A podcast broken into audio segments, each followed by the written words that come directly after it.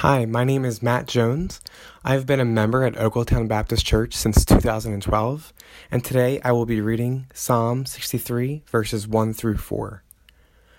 O God, you are my God. Earnestly I seek you. My soul thirsts for you.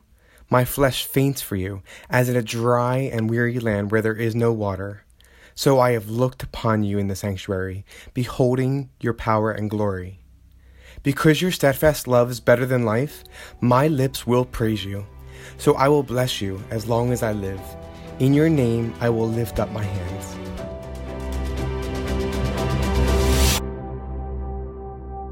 Thanks so much for tuning in to Listening Up, a podcast devotional of Ogletown Baptist Church. This week we'll be spending time in Psalm 63, and today we're looking at the first four verses. So I don't know about you, but when I quickly read through the first few verses of this psalm, Psalm 63, they sound like a great praise song. Well, of course they do. It's from the book of Psalms. And these kinds of words just resonate with our hearts. You are our God. We want you. We thirst for you. We behold your glory. We praise your love. We raise our hands and bless your name. So, while these thoughts are true, and they do resemble the verses we just read, and they would make for an excellent song of worship, our verses actually say something more. So let's dive in by just noticing what's going on at the present in David's life, what he says happened in the past, and what will happen in the future. So we're looking around, we're looking back, and we're looking ahead. So let's look at the present. What's going on at David's life at the time he was writing the song? He acknowledges that God is his God. That's how the psalm begins. Why would he say that? Because apparently lots of the rest of his life was full of hardship. He says it's like walking in a desert, a dry and weary land, and there's no water to drink. So, in this kind of wilderness experience, David knows what he needs at the present. He needs God Himself. His soul and his flesh, the material and immaterial part of him, inside and out, David longs for God. So that's what's going on with David at the present. But why is he hungering so much for God? And that leads to the past. What had happened previously? Well, David had known better times in the past. Previously, he had caught a vision of God and his goodness and his glory and his greatness and his power. Sometime in the past, David had probably been to the tabernacle for a service or a teaching or a sacrifice and caught a vision of who God is. He had enjoyed a taste of God's steadfast love. So, when hard times came, the dry times, the seasons of spiritual thirst and leanness, he knew exactly what he needed because he had come in the past to know God. So, what does that lead David to conclude about the future? Notice how these verses end. My lips will praise you. I will bless you. I will lift up my hands in worship. I will. Why does he say this? How can David be so confident about what he'll do in the future? David was going through a terrible time.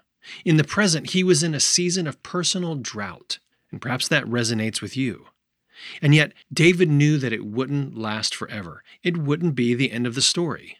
Why? Because he knew his God. The goodness and the greatness and the love and the power of God meant that he could face an unknown future with confidence. He knew that this kind of God, the kind of God he had seen in the past, would never leave him to starve spiritually.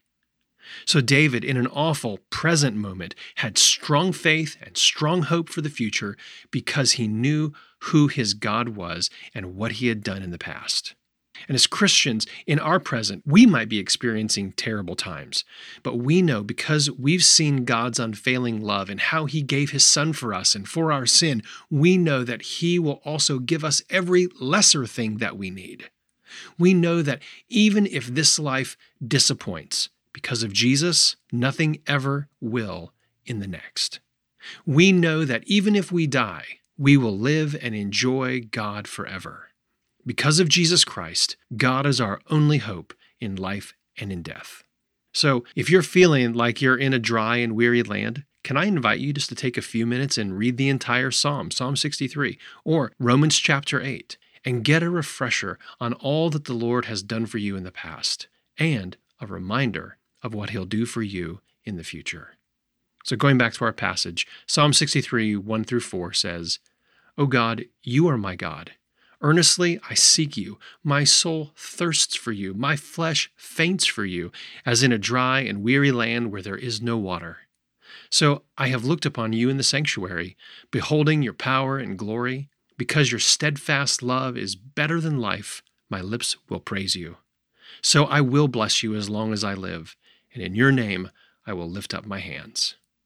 Thanks so much for tuning in to Listening Up. If you or a member of your family would like to read the Bible verses at the start of each episode, just email me and we can set that up. I also want to encourage you to visit the Ogletown website for updates that you can find at ogletown.org/updates. Until next time, let's keep setting our minds on things above.